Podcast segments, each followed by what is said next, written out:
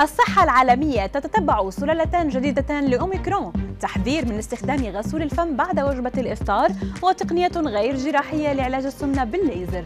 أبرز أخبار ساعة الأربع والعشرين الماضية في دقيقتين على العربية بودكاست تتبع منظمة الصحة العالمية عشرات الإصابات بسلالتين فرعيتين جديدتين من المتحور أوميكرون الشديد العدوى من فيروس كورونا وذلك لتقييم إذا كانتا أشد عدوى أو أكثر خطورة. فقد أضافت المنظمة السلالتين BA4 و BA5 الفرعيتين من سلالة أوميكرون الأصلية BA1 إلى قائمتها للمراقبة.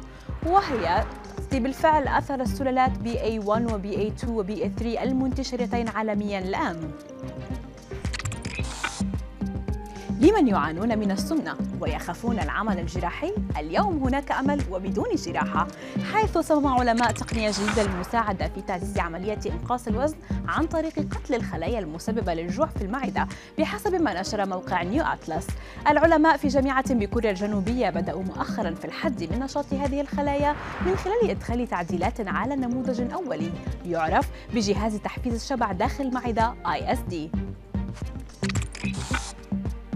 المزيد من تخفيف قيود كورونا الحافلات والقطارات بلا أقنعة واقية في تشيك اعتبارا من الخميس القادم. هذا ما أعلنته الحكومة التشيكية التي قررت رفع فرض الكمامات عن المواطنين والتي فرضت فرضت بسبب فيروس كورونا. وزارة الصحة التشيكية قالت أن الوضع الصحي يتحسن في المستشفيات باستمرار والحالات الإيجابية مستمرة في انخفاض لتكون الدولة الأوروبية الأولى التي تعلن عن رفع حظر الكمامات في المواصلات العامة. من الشائع استخدام غسول الفم للتخلص من الطعام اللاذع بعد تناول وجبة ربما تكون تحتوي على البصل أو الثوم على مائدة الإفطار في شهر رمضان. ولكن تبين أن استخدامه ضار بصحة الفم والأمعاء بعد تناول الطعام مباشرة وفقا لما نشره موقع mindbodygreen فغسولات الفم تتخلص من جميع البكتيريا الموجودة في فمك ليعطيك شعورا بالانتعاش ولكن هذه هي المشكلة تماما.